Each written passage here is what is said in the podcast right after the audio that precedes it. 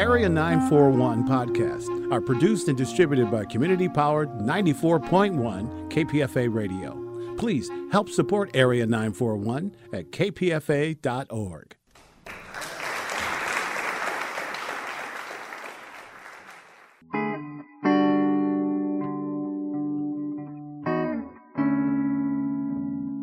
This is the Area 941 Radio Wolinsky podcast. I'm your host, Richard Wolinsky. We're talking about books, about theater, about film, and sometimes about politics. Most of these interviews were originally conducted for KPFA's Bookwaves program and its predecessor, Probabilities. Isaac Asimov, who died at the age of 72 in 1992, was considered, along with Ray Bradbury and Robert A. Heinlein, one of the three great masters of American science fiction of the 20th century. He began sending in stories and getting published in science fiction magazines at the age of 19, and at the age of 21, with the publication of the short story Nightfall in John W. Campbell's Astounding Stories, moved into the first ranks of science fiction writers. That status was confirmed a year later with publication of the short story Foundation, later renamed The Encyclopedists, which would be the first of several short stories and novellas republished as the three volumes of the Foundation trilogy. In the 1940s, Asimov turned to a series of stories focused on robots, which became the collection I, Robot, and then in the 50s turned to novels, including Pebble in the Sky, The Caves of Steel, and The End of Eternity. Along the way, through his entire career, Asimov wrote dozens of nonfiction books on a wide variety of topics, along with young adult novels, mystery novels, and short stories in various genres. In the end, the number of books he wrote or edited exceeded 500, not counting separate stories and articles. I interviewed Isaac Asimov on August 10, 1983, in a New York City bookstore he was visiting to sign copies of a new collection, The Union Club Mysteries, a year after his return to the world of the Foundation trilogy with the novel Foundation's Edge. Because his two volume autobiography had come out a couple of years earlier and dealt with the plots and themes of his fiction, my interview focused instead on his life as a writer and his work with editors and publishers. You, for a while, had moved away from science fiction, and in fact away from writing novels, except, I believe, for Murder at the ABA. The Gods Themselves. The Gods Themselves. You had not written any novels for quite a number of years. What prompted you to get back into writing novels? Doubleday, they insisted. What was your feeling about writing uh, Foundation's Edge? Well, I didn't want to because they'd been after me for well, at least 20 years to do it. And I always suggested something else instead. I mean, I wrote the gods themselves largely to give them a novel. And, but they got more and more intent on having me do a fourth foundation novel. And finally, I felt, well, I guess I'd better. So I did. And uh, it was not a good idea because it made the bestseller list for 25 weeks, and that gave Doubleday the idea that I ought to write novels continuously, one after the other, for the rest of my life. I have written another one, which will be out two months from the time we are talking now. It's called The Robots of Dawn, and it's a sequel to The Caves of Steel and The Naked Sun and I have a contract. In fact, they gave me the contract in advance before I had finished The Robots of Dawn uh, for another novel. I said I would like to have a few months off, and they said, sure, but every time I see them, they ask me casually, have you begun the novel yet? So I guess I uh, we'll see what happens. And is that one going to be another sequel to that? Well, the Robots of Dawn points my robot novels in the direction of the foundation, and then I want to write my next novel uh, sometime afterwards, which will clearly show the conversion of one universe into the other from the human standpoint.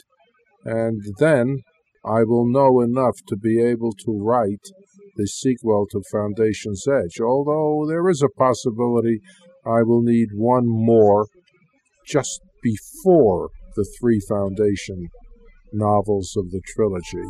Oh. You know, one in which perhaps Hari Seldon will be the hero. But uh, assuming I live out another decade, I'll, I'll get a lot of novels done. Unless, you know, they flop completely and Doubleday says, stop, stop, go back to the candy store.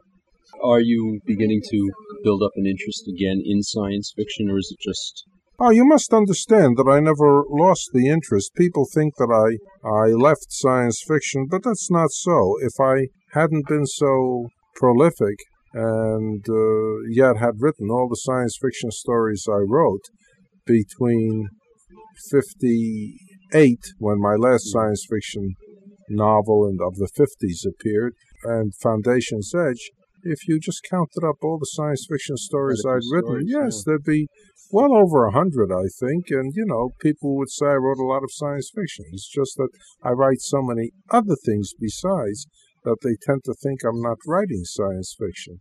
But for instance, uh, just recently I put out a collection called The uh, Winds of Change and Other Stories, which contained about 20 stories, all but one of which was written after 1976. It's only that I haven't written many novels, though I've written some, and that I've refused to write foundation novels. And that's what I've returned to. I've written a foundation novel 32 years after I finished the foundation series, and then now I've written another Lije Baley novel, uh, something like 25 years after I had finished the second novel. When you were working on Foundation's Edge, did a little voice in your head, was there a little critical John Campbell saying, would this have gone in analog, or were you able to divorce yourself, or are you so far removed from that era that it was a completely different reality for you? Oh, uh, I, I didn't worry about John Campbell at all. I know that the ending of Foundation's Edge would not have suited John Campbell. A number of the things I did would not have. As far as Robots of Dawn are concerned, I'm sure much of it would not have suited him. But there was a certain feeling of freedom, too, mm. because when you wrote for John Campbell, you were really inside a rather tight straitjacket. Uh, he had his ideas and he wouldn't let you go beyond them. It was nice knowing I'd reached a stage where not only I didn't have to worry about uh, John, but where the other editors I work with I knew were not going to make serious and fundamental changes. Let's get back to those early days. I know you, you wrote, you've written a two volume, very extensive autobiography, and in it you go into some detail about your early days with the Futurians and with John Campbell. Do you have any recollections of that? I believe it was the 1939 science fiction convention where Sam Moskowitz barred the doors and didn't let in the Futurians in Wollheim. No, sure. I remember that very well because uh, several of them were going to just walk in, and I was one of them. Mm. And there were Sam Moskowitz and James Taurasi and Will Sykora barring the way and the others stopped since they didn't feel they would win a fight. And I kept on walking because it was clear that they didn't know me and were paying no attention to me. So I just walked in. Uh, I felt pretty guilty about it because I felt that solidarity required that I stay with the rest of the Futurians. On the other hand, I was dying to attend the convention. And so I suppose selfishness won out over my sense of loyalty. What was the attitude of the people in the convention toward what had happened? None of them knew about it. As a matter of fact, uh, Leslie Perri, whose name was real name was Dowie, and who was going with Fred Pohl. I don't know. If she may have already been married to him. If not, she was married to him afterwards. She was there, and she motioned to me in some kind of improvised improvised sign language that I should get up when I went up to say a few words and give an impassioned address on the injustice of keeping them out. But I hadn't the faintest idea what her signs meant, and so I didn't. And then she scolded me afterwards, and all I could do was look sort of pained and uh, helpless. I found out decades later when Fred Pohl wrote his autobiography called The Way the Future Was that uh, she was very non fond of me. In fact, when he wanted to talk to me, he couldn't have me in the apartment. He had to talk to me outside, something I was never aware of. I thought he just wanted to walk. But I suspect that perhaps one of the reasons she didn't like me, there were many reasons, I presume, but I'll never know because she died long ago. But one of the reasons that she didn't like me was because I had failed her at the convention, but that was not my deliberate doing. What are your recollections of the Futurians? A few weeks ago, I talked with Damon Knight about some of them, uh, particularly John Michel, who seemed to hold so much promise and yet didn't produce. Do you remember him particularly? I remember him. Uh, he was the most political of us. I mean, one of the reasons why the Futurians split away from the Greater New York Science Fiction Society was that they were considered by the others to be left wing. This was before I joined. I joined after the split. I had been invited to attend by Fred Pohl to attend a meeting of the Greater New York Science Fiction Society, and in between the invitation and the time I got a sort of modified invitation, the split had taken place. And I attended the meeting of the Futurians under the impression that it was the Greater New York Science Fiction Society. Found out later on. It uh, I wasn't cheated though. Had I been there before the split, I would have gone out with the Futurians. But John Michel was the most obviously political one of the group. Donald Wollheim may have been next. We never discussed politics, however, except with respect to science fiction. That is, science fiction had to be anti fascist. And uh, since I was anti fascist, that sounded pretty good to me. What happened? You know, you, you started writing for Campbell and sort of veered away from the Futurians. Was it kind of a gradual veering away, or? Well, there were several reasons for it. One was that I did start selling to a science fiction so that I felt ill at ease being simply a fan especially since I was the first one to start selling. Uh, but secondly, they were a lot more mobile than I was. They lived uh, as a group together, and uh, I was in my father's candy store, and I couldn't get away easily because I had to work there, and I had no way of getting to them mostly by any easy way except walking, since nickels for for subways and buses weren't didn't grow on trees, so that I couldn't be associated with them as much as they were associated with each other. And uh, gradually I drifted apart, but the break didn't come until 1942 and I moved to Philadelphia because I got a job there. And uh, then the break with my New York life was for a period of time complete. For instance, until I went to Philadelphia, I'd been visiting John Campbell every every month, certainly, sometimes more than once a month.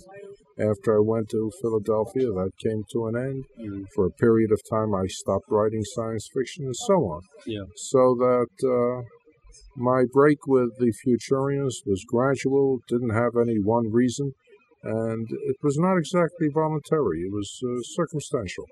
You talk in the first volume of your autobiography about John Campbell and some of your impressions of him, and uh, I'd like you to elaborate a little bit on.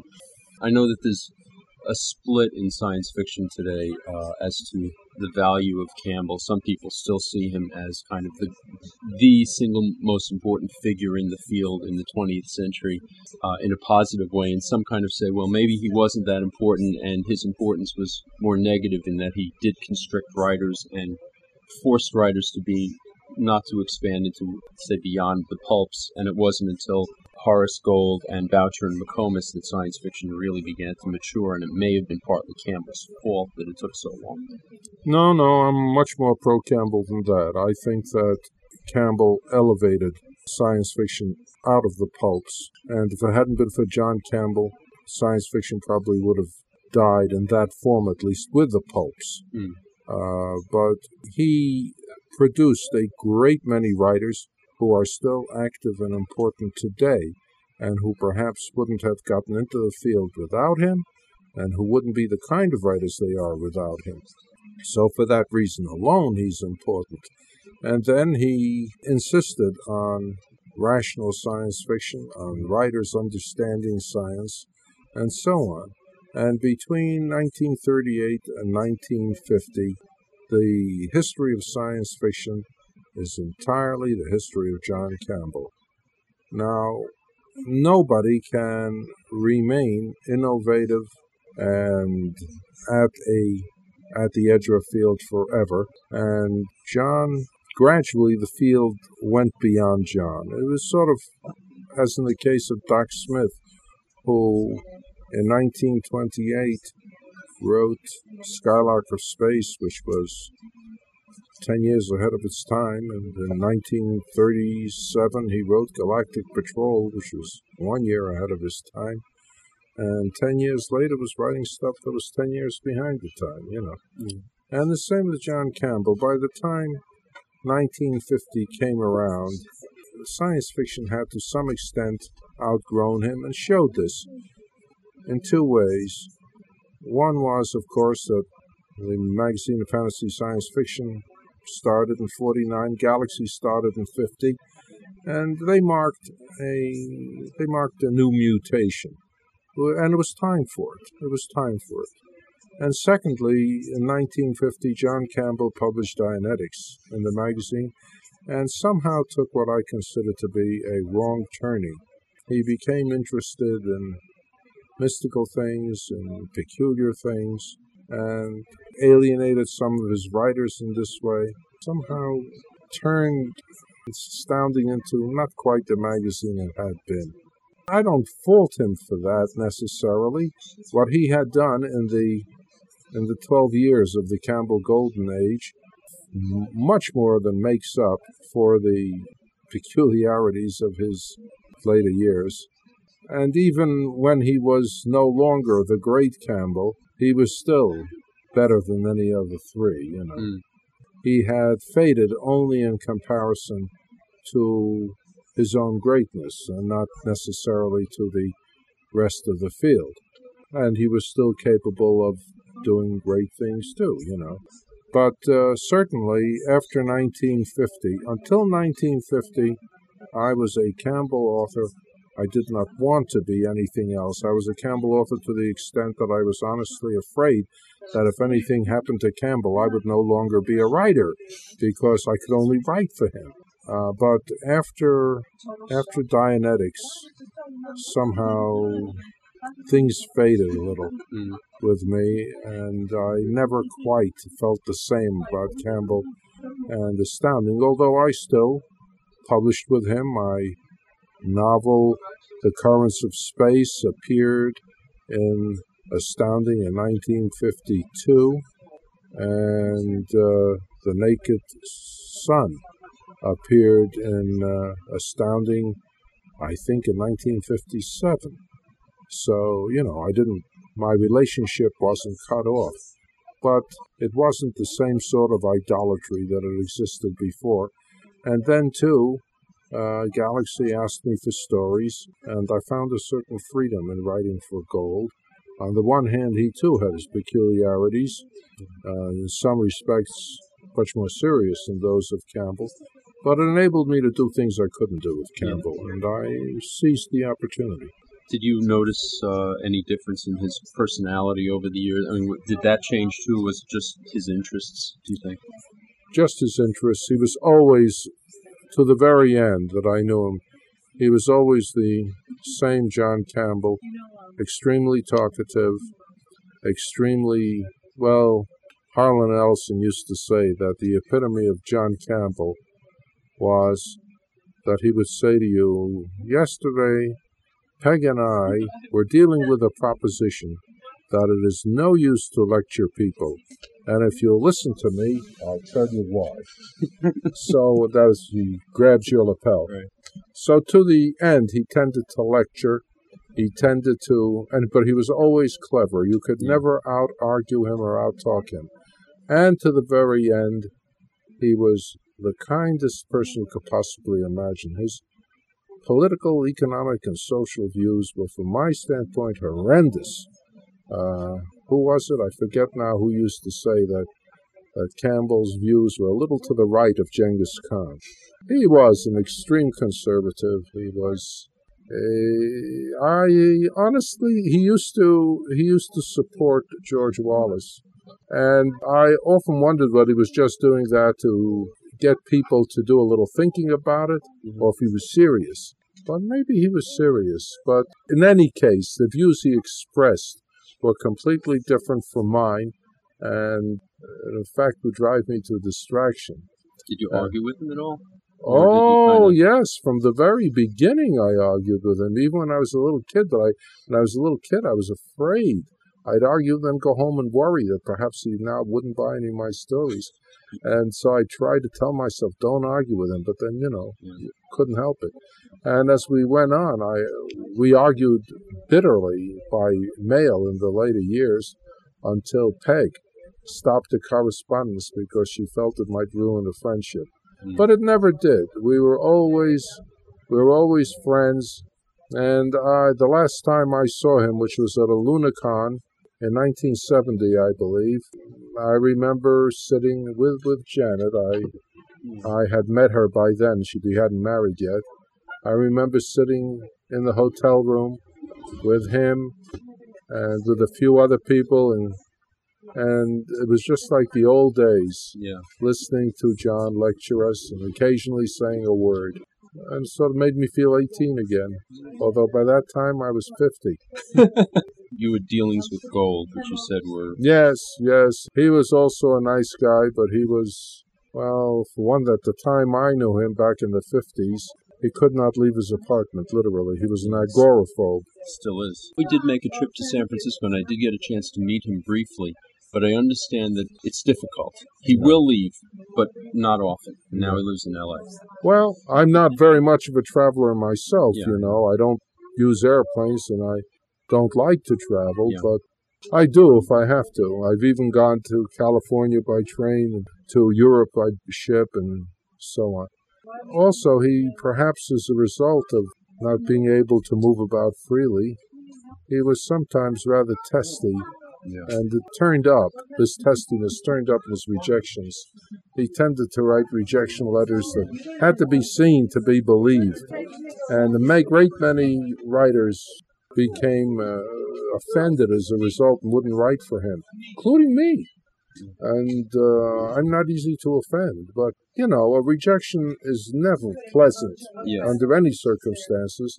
And once you imagine yourself to be an established writer and you're used to having editors reject very politely because they want another story out of you, to suddenly get one in which you're mercilessly berated arouses indignation and you decide you're not going to write for him anymore.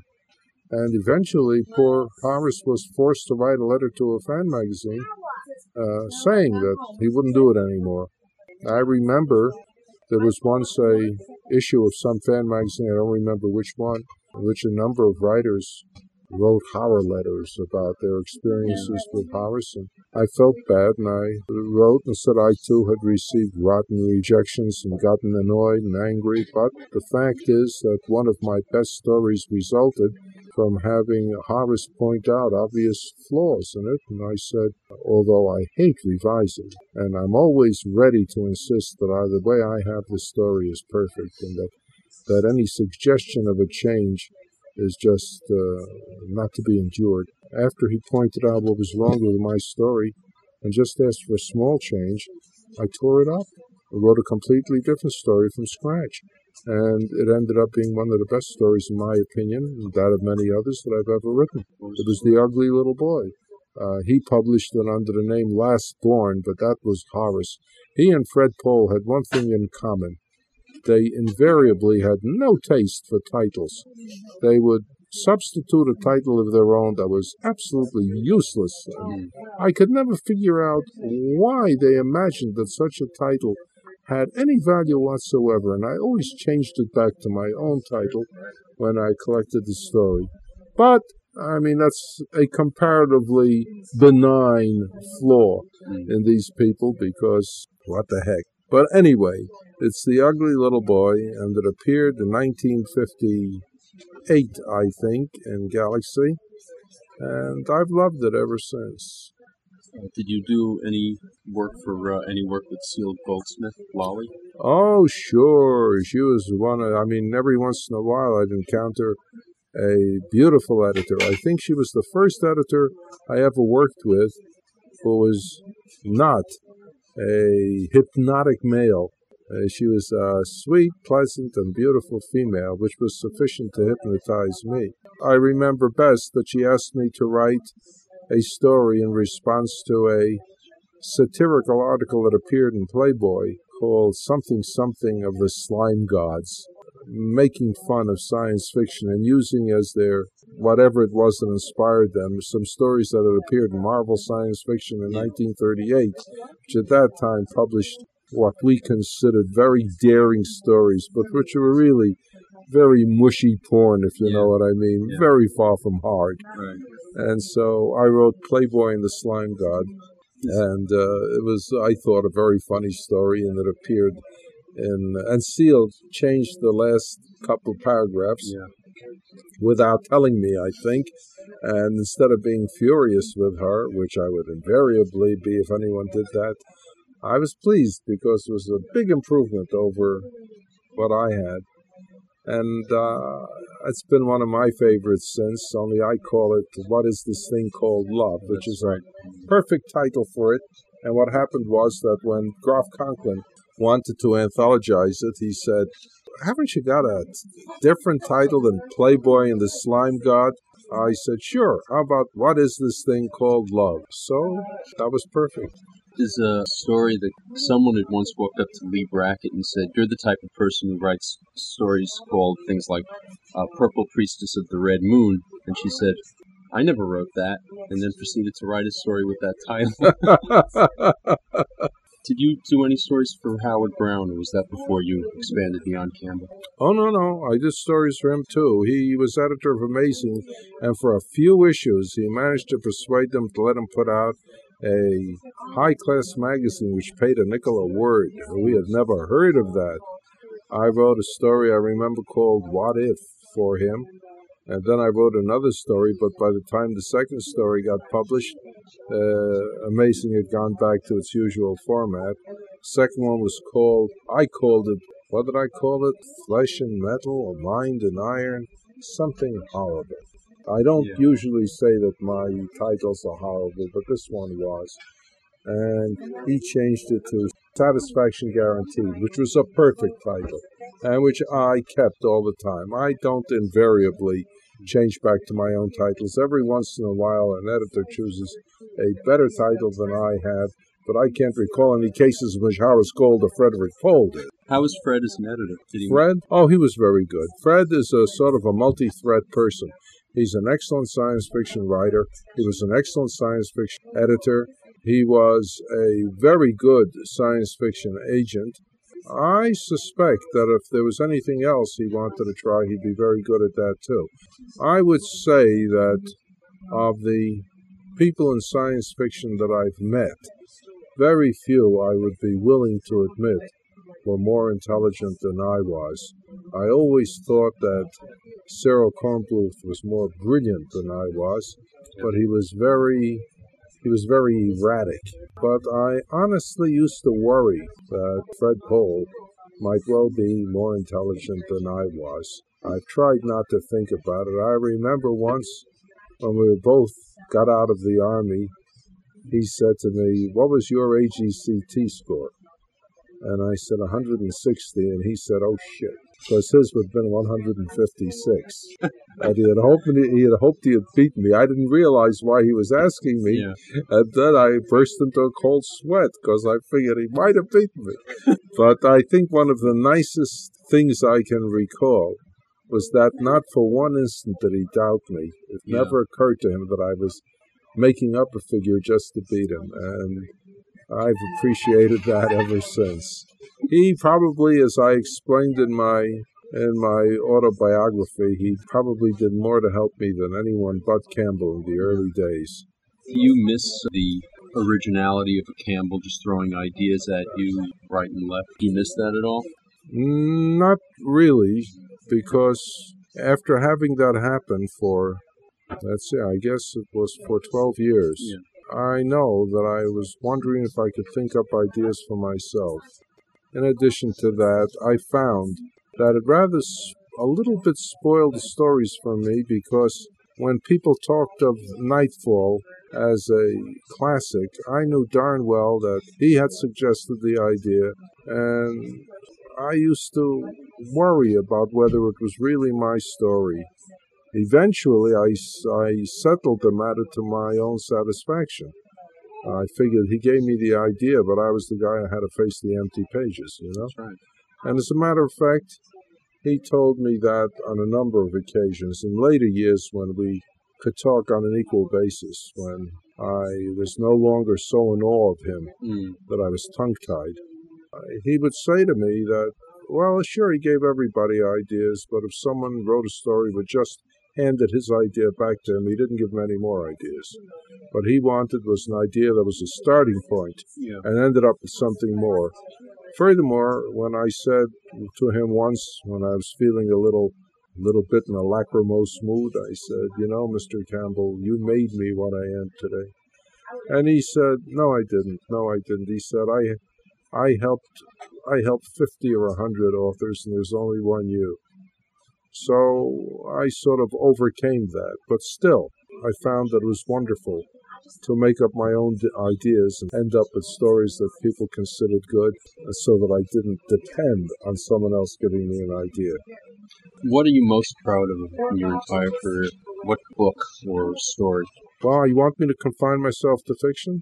Well, the one I'm most proud of, I suppose, is Asimov's biographical encyclopedia of science and technology, which is a which is a large half million word book, which is in its third edition now, and which is uh, which is not quite like any other book on the market, and which I honestly believe only I could have written. It's a one man job, even though it's hard for people to believe that. They always think that I had a core of researchers and that there's a whole factory of people. I wrote every word, Doubleday offered to pay for the research, and I refused. I wanted to do everything myself. Uh, the book I most enjoyed writing, of course, was my autobiography, because uh, subject dear to my heart. And I suppose that the book that the books that sort of have me most in awe Yeah. are the foundation books, not so much because I think they're the best things I've written, because I don't, but because I don't know how the hell I managed to put together something which was so enduringly, enduringly popular. Uh, I mean, if I had set out to write something that would be enduringly popular, that's not what I would have written, you see. of course, when I wrote Foundation's Edge, I reread the Foundation trilogy and found that I remembered only in an only a very general way. The details of all the stories were new to me, And I found I enjoyed them very much. I was horrified to discover that there was no action in them, that everything was off stage, that it was virtually only conversation, and uh, didn't know what to do. I felt, on the one hand, this was wrong. I mean, I wrote them as individual stories for the magazine. This was what Campbell wanted. This is what I gave him. But I, I figured now I was going to write another novel. Surely I couldn't do it that way. And yet I couldn't break up a winning hand. And I worried about it as I read. And purely by accident, I came across a statement by James Gunn in one of his anthologies in which he talked about this and said that there is no action in the book and no no sex of course everything takes place off stage but somehow there's the play and interplay of ideas Yeah. Which uh, on which hangs the fascination and I figured I respect James Gunn very much as a critic, and I figured that that's what I happened to get without knowing it when I was a kid. This is what I better stick to. So as soon as I finished the Foundation trilogy, I started Foundation's Edge in the same style. And I think this is what's gotten everyone, made everyone so pleased with the with Foundation's Edge because there's no way of telling there's a 32 year gap between the first three and the fourth. Uh, in fact, I read a review recently in a semi pro magazine which said uh, that in Foundation's Edge I had managed to create a minor miracle. It wasn't this, it wasn't that, it was the other thing. What it was that I, well, here's what he said Isaac Asimov, who's considered by many people to be style deaf, managed to reproduce perfectly a style he had not used in over 30 years, so that within 10 pages you're completely at home in the world of Terminus and Trantor. And uh, except that I don't really think I'm style deaf, I will admit that I didn't do a bad job. Now, when I wrote the oh darn it, I kill you, the Robots of Dawn, which will soon come out, I reread the two Lije Baley story novels first, and now the gap is only 25 years, not 32.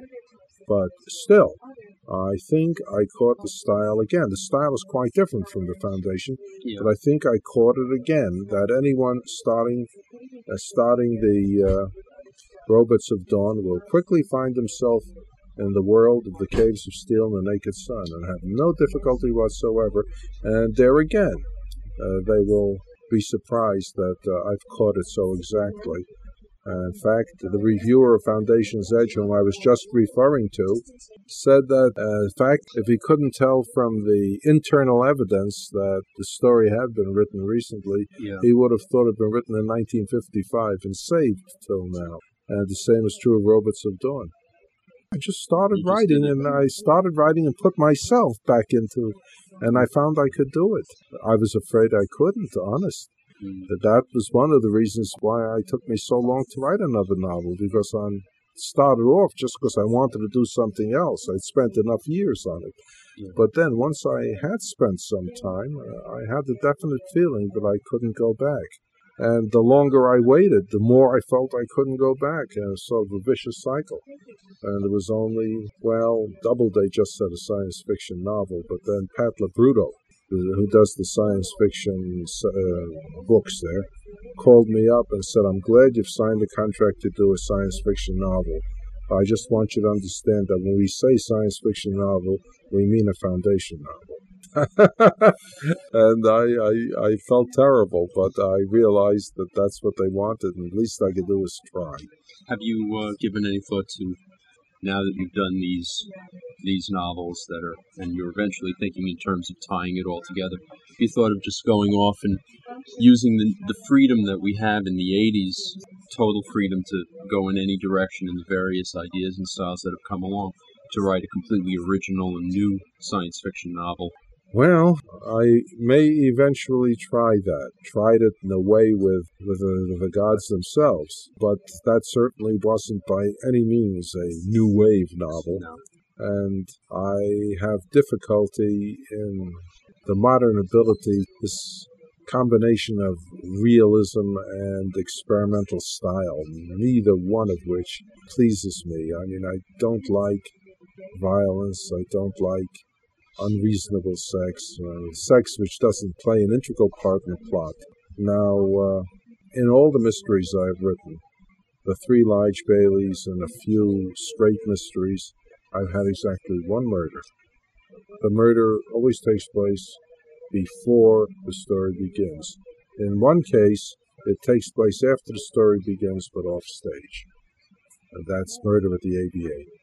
And there's then no further murders, and no serious violence, a little in ABA, but uh, the whole, if you put it all together, it takes up maybe five paragraphs. And again, it's intellectual interplay. And then, as far as sex is concerned, I have very little. Again, I have some in Murder at the ABA, and I have some in uh, Robots of Dawn, but it's never clinically described. There's never a play by play. It's not necessary. People know what's happening. You know, in the Iliad, Homer describes the thrust of each spear, exactly where it enters, where it comes out. uh, how the blood gushes forth, how the uh, warrior collapses. Well, okay, uh, Homer can do it, but that doesn't mean it's required that you do it, you know?